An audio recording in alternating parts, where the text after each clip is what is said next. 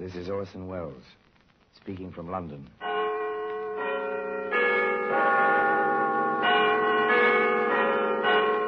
The Black Museum, a repository of death. Yes, here in the grim stone structure on the Thames, which houses Scotland Yard, is a warehouse of homicide, where everyday objects, a teapot, a sewing needle, a folding camera, all are touched by murder. Here's a handkerchief. A khaki handkerchief. Soldier's handkerchief. Common enough sort of thing during the war. A handkerchief stock. Fairly clean, if a bit moldy. That would be from exposure, Thompson. Looks like army issue. It is, but no hero used it. You can bet on that. Well, that handkerchief can be seen today in the Black Museum.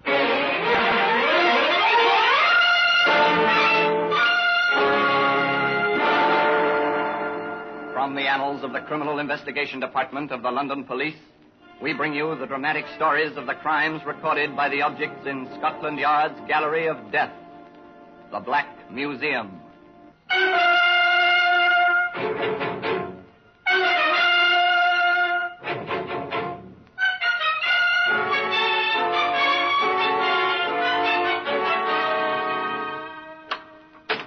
Here we are at the Black Museum in Scotland Yard. Come to this silent room. Outside, the Thames is busy with London's river traffic, and just upstairs, police communications tap from the teletypes, ring from the telephones. But here, as I say, is silence.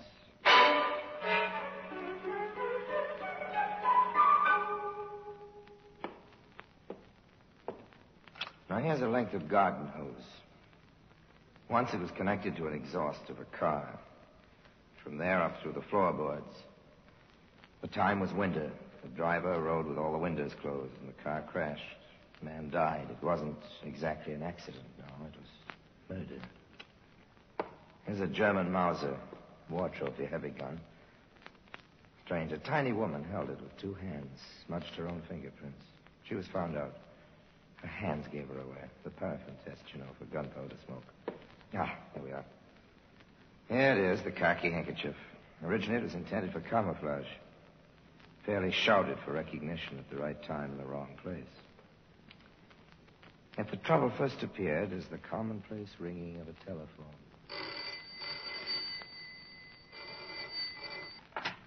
Hello? Mrs. Lyons? Yes. This is Liz Hart. How are you? Oh, fine. And you? All right. I'm a little worried, though. Kathy's so late getting home. Is she with Doris? Well, they're not here. I thought Doris was with Kathy at your house. Oh, dear. Now, where have they got to? Oh, probably stop at one of their friends' houses. Now, don't you worry. Kathy will come home with my Doris, and both of them will be full of stories. So ordinary, so commonplace. One mother worries, the other doesn't. Later, around six, the worrier, Mrs. Hart, Kathy's mother, speaks to her husband. You'll have to speak to Kathy when she gets home. Isn't she home? It's practically dinner time. I thought she was in her room. She's off somewhere. Oh, John, I'm so worried. You call the places where she might be. Hours ago, no one's seen her. Well, we'll have to wait until 6.30. Then I suppose we'll have to start looking for her. Oh, when will Kathy learn to let us know? Six thirty. No Kathy. No word from Kathy. This time the telephone rings in the Hart household. Mrs. Lyons is calling Mrs. Hart. Yes. I assumed you'd call me if Doris turned up with Kathy at your house. Dear, I wonder where they can have gotten to. A frantic Mrs. Hart cradles the telephone, looks to her husband. Together they leave the house, go out into the darkening street to ring doorbells.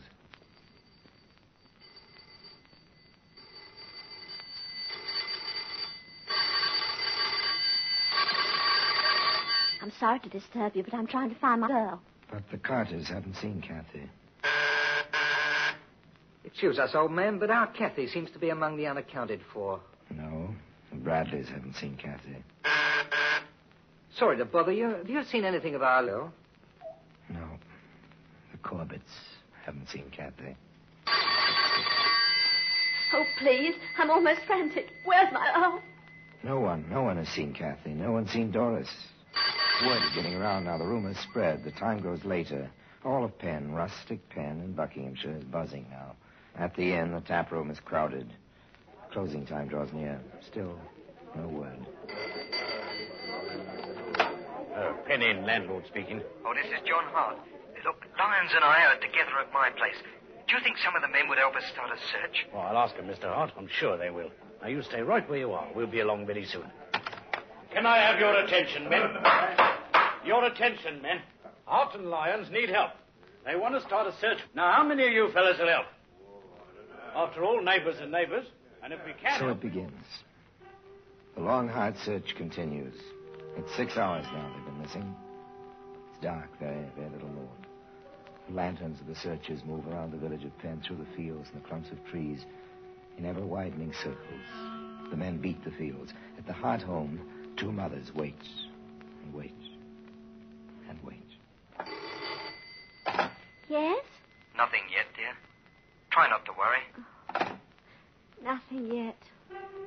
The sun rides high above the fields and woods of Buckinghamshire. Sun passes its course, descending behind the hills to the west. Already the searchers, hundreds of them now, have moved outward from Penn, some four miles outward. The night is coming on. The doorbell rings. Yes? Uh, just on my way to the inn, ma'am, for more lanterns. And just to tell you, we'll keep at it all night, if need be. And there's nothing yet. Night again. Now the police are in the search, and with a group of soldiers from a nearby camp. Steadily, monotonously, the men work, their voices subdued, the lanterns bobbing and weaving over the countryside. Outward, always outward from Penn. Five miles now, six miles. As the radius lengthens, there's more ground to cover. False dawn grays the sky to the east, and the morning star low in the west begins to pale. Over here, mate! This way! Hello! You found something, matey? I found something. Eh? Covered up with leaves they were. Just just behind me here.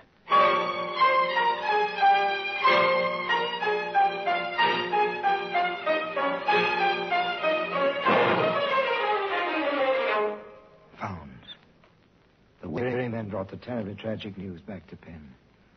In the little wood with its running stream where the bodies were found, two of Scotland Yard's inspectors, Thompson and Stark, took over together. Now is the time for professionals at manhunting.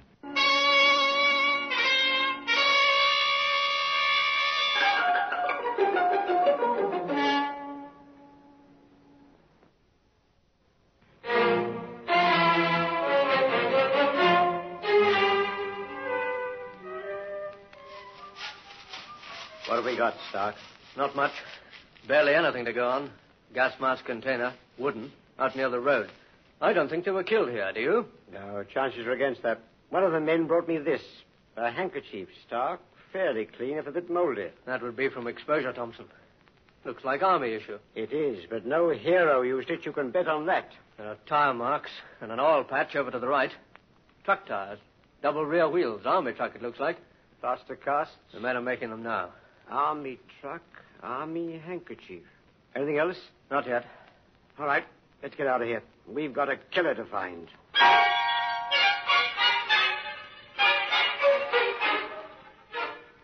They know the routine, these two. But grimly, they set about the work. Stark takes the gas mask container, the plastic casts, the handkerchief to the experts at the yard. Thompson stays on in Penn. He visits a different kind of yard. Doris and Kathy were once my pupils, Inspector. I have a very personal reason for wanting to help you. But just how can I? It doesn't need me to tell you, miss, how observant children can be.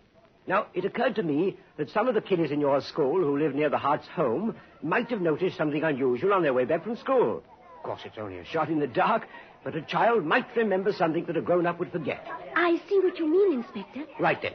Now, who in your class lives near the Harts? Let me see now. Linda Carter. Oh, yes, and Kenneth Bradley. They're playing just over there. Come with me.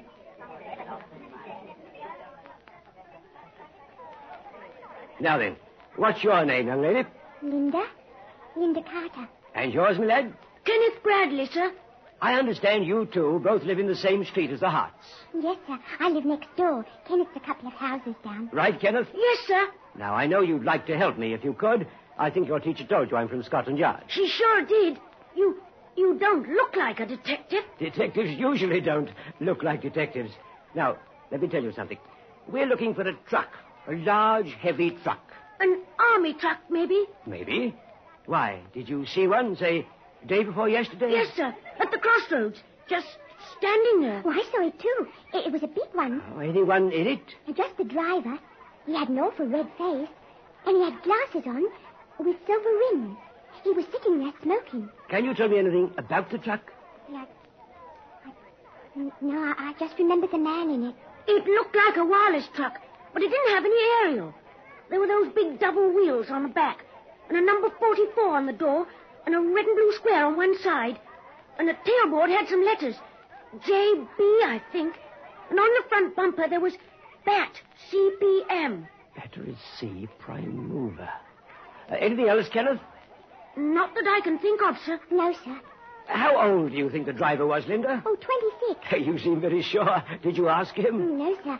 But he looked about my father's age, and Daddy's 26. I heard him say so. Thank you, Linda. You too, Ken. You've been very helpful. When you come to London, I'll see to it that you're shown through the yard. You'll like that, I'm sure, eh? Inspector Thompson sought out his colleague Stark at Scotland Yard. I've got good descriptions. The truck and the driver. How about you, old man? Laundry mark in the handkerchief, print on gas mask container, that's all. Anybody seen them in the truck? A man and a woman, about a mile apart, along the line from the school towards where, where they were found. Any numbers in the truck? Battery, regiment, and division insignia. That laundry mark's going through the mill. H2503 is being checked in every laundry in the county of Buckingham. Good. I'll get onto Army intelligence. We'll find that truck, the outfit that uses it, and the man who drives it. A leaky axle drips oil, does it? We'll see about that. Well, that handkerchief can be seen today in the Black Museum.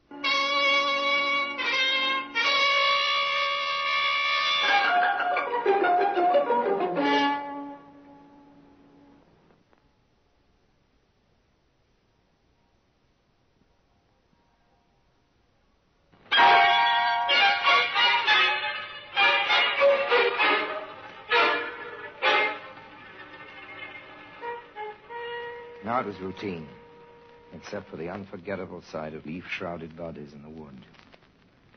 The mechanics of tracing a laundry mark are routine. Preservation of plaster casts of tire marks, that's routine, grim routine, with an inevitability about it. Pursuing the routine, Inspector Thompson called Army intelligence and spoke with a colonel whose main function was liaison with the civilian police. Those are the details, Colonel. Well, uh, I have it all down. Large number 44, red and blue square, JB on the tailboard, Yes, battery C, PM on the front bumper. that's it. Sounds like one of those Fords and 6x6s we've been getting for our field artillery. I'll call you back, Inspector. Thank you. Like war, crime detection is largely a matter of waiting, waiting for information, waiting for results when the wanted alarms are sent out, waiting for a suspect to appear at a certain place. And now Thompson and Stark waited for answers to their inquiries. In a matter of hours, the answers began to come in. There's a report on the laundry mark, Thompson.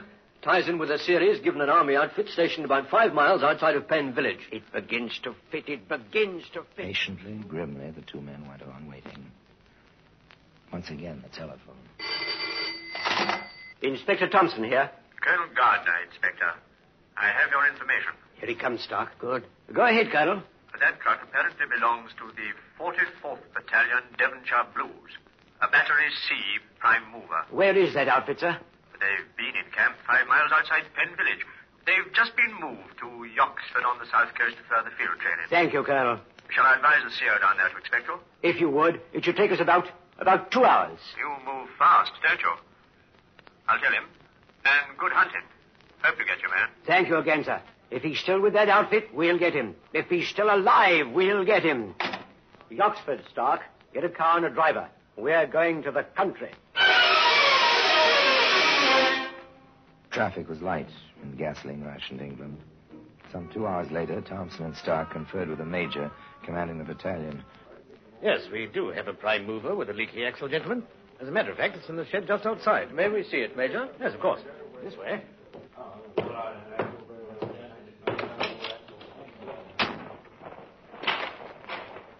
I have the tire cast, Stark. Good. Well, our accommodations are still a bit primitive. No proper garage facilities. We just moved into this setup day before yesterday. We understand, Major. You've been having much trouble with that truck? Oh, yes, yes. A few days ago, just before we broke camp near Penn, and that's over in Buckinghamshire. Yes, we know the place. Uh, we released the truck to the maintenance depot. Apparently, there isn't much they can do with it. The main differential is the problem. Ah, well, there we are. JB on the tailboard. Have a look at the inside, will you? I'll take the tires and the markings. Check. 44 on the door, yes. Big enough, but lad can hardly miss it. Red and blue square. Uh, our battery shoulder patch, Inspector. Yes, I thought so. Markings all checked. Let me see now. The tires. Tarpaulin in here, Thompson. Yes, tires checked with the cast stock. Well, we expected that. Here's something on the tarpaulin. What do you make of these stains? Want to guess, old man? Well, your guess is as good as mine, and it'll be confirmed by pathology. Blood. I think we're through here, Major. May we go back to your office, please? Blood on the tarpaulin, crumpled up and tossed into a corner of the truck. I don't think they were killed here, do you? No. Chances are against that. No blood around here. But blood on the tarpaulin in the truck. The two detectives and the major went back to the orderly room. I think we'd better see the driver of that truck, Major. Oh, yes, of course. Um, Sergeant Carroll. Yes? Do you know who drives the prime mover for Battery C? That'll be uh, Driscoll, sir. Oh, where is he now? Oh, I expect he's in the battery day room, sir. Oh, bring him over, will you? Uh, with his gear, duffel bag, the whole outfit. Yes, sir. The sergeant turned and left. The major, with Thompson and Stark, waited silently, each busy with his own thoughts. An army is a cross section of the population, they say. If this Driscoll did this thing, part of that cross section, I suppose. That blood stain. I hope there's enough for pathology to type it. Laundry marks. His shirts and underwear ought to have the same mark as the handkerchief. If he's the man. In the day room of Battery C, the situation was normal. The sergeant walked in without attracting too much attention. Oh, here you are, Driscoll. what's up, Sarge? You are. Major wants you. Well, what's wrong now? He didn't tell me. Let's get over to quarters first. Well, what for? Major wants to see your gear. All of it. Oh. Let's go. Was the waiting over? Out of the seeming anonymity of the army, had they found their man, and so quickly? In my office, Sergeant. Yes, sir. Halt! Gunner Driscoll, Major. Thank you, Sergeant. Dismiss. At ease, Driscoll. Thank you, sir. This is Inspector Thompson and Inspector Stark, Scotland Yard. They have some questions, Driscoll. Answer them. I'll try, sir. Well, he's all yours, gentlemen. May I examine your duffel bag, Driscoll? Of course, sir.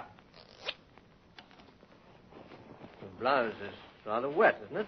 Caught in the rain, sir. Must have been quite a rain to go through the pockets like this. It was, sir. You're sure you didn't wash it yourself and pack it before it was dried? No, sir. It was the rain, sir. How do you explain the shirt? The cuffs cut off like this. Came back from the laundry with the cuffs all frayed. I cut 'em off. Only used a shirt round the trap, sir. I see. Driscoll, does this handkerchief look familiar to you? Like any other handkerchief, Inspector? Thompson, the laundry marks. Here, collar of the shirt. I see it. We'll try again, Driscoll. Look at the laundry marks on the shirt and on the handkerchief. Seems to be yours, doesn't it? I wouldn't know about laundry marks. They're identical, aren't they? Have you had a handkerchief like this recently? All the army issue is the same, sir. We get a lot of trouble getting things back from the laundry. Someone else could have had this handkerchief. Uh, rather a careless laundry, Driscoll. Sorry, sir. Yes, sir. Have a look at this tarpaulin, Driscoll. Yes, sir. What's your guess about those stains? Grease, sir. That shape? That color? Might be blood, sir. This tarpaulin comes from your truck, Driscoll. I never saw the stain, sir. Might be someone swapped this one for mine. Driscoll, where were you on the 19th, three days ago? Maintenance depot. Repairs. Leaky axle. Did they repair it? Well, they couldn't. Not in the time we had before we moved down here. I see. Anything else, Stark? Not at the moment. Major, we'd appreciate it if you'd hold this man under escort. There are still a few inquiries to be made. Yes, of course, Inspector. Oh, Sergeant, in here, please.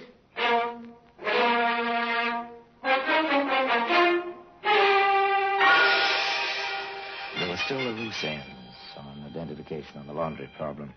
Driscoll wore horn rimmed glasses. Inspector Thompson asked some more questions. I see, Corporal. He wore army issue and suddenly he bought himself the horn frame. You joked with him about it, and he didn't like it. Grew angry, did he? Inspector Stark visited the regimental laundry depot. No complaints from Gunner Driscoll about losing things for him. Never tore or frayed his shirts. I see. Thank you. Stark stayed with the shirt. A battery mate of Driscoll's had noticed the missing cuffs. The night you rolled in here, you noticed the cuffs missing. That was the night of the 20th. Very good. Inspector Thompson turned up an interesting item. Say that again, Sergeant. Night we came in here, we heard about those two in the woods. We were shooting the breeze about it in the day room. All at once, sir, Driscoll looks around and says, uh, ten to one there's a murderer in here, that's what. And once again, a telephone. Yes? Oh, it's for you, Inspector. Thank you, Major. Inspector Thompson speaking. He did? I see. It's been checked at criminal records. Good. Very good. Yes, of course I wanted the word at once. Thank you very much. They found something? The crew we left at Penn turned up the second gas mask container. Metal, this one. Has a print on it. They checked in criminal records. The fingerprint belongs to an Oscar Driscoll. Served a term eight years ago for molesting and impairing the morals of a minor.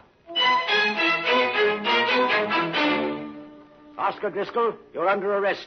The charge is willful murder of Kathy Hart and Doris Lyons on the afternoon of October the 19th.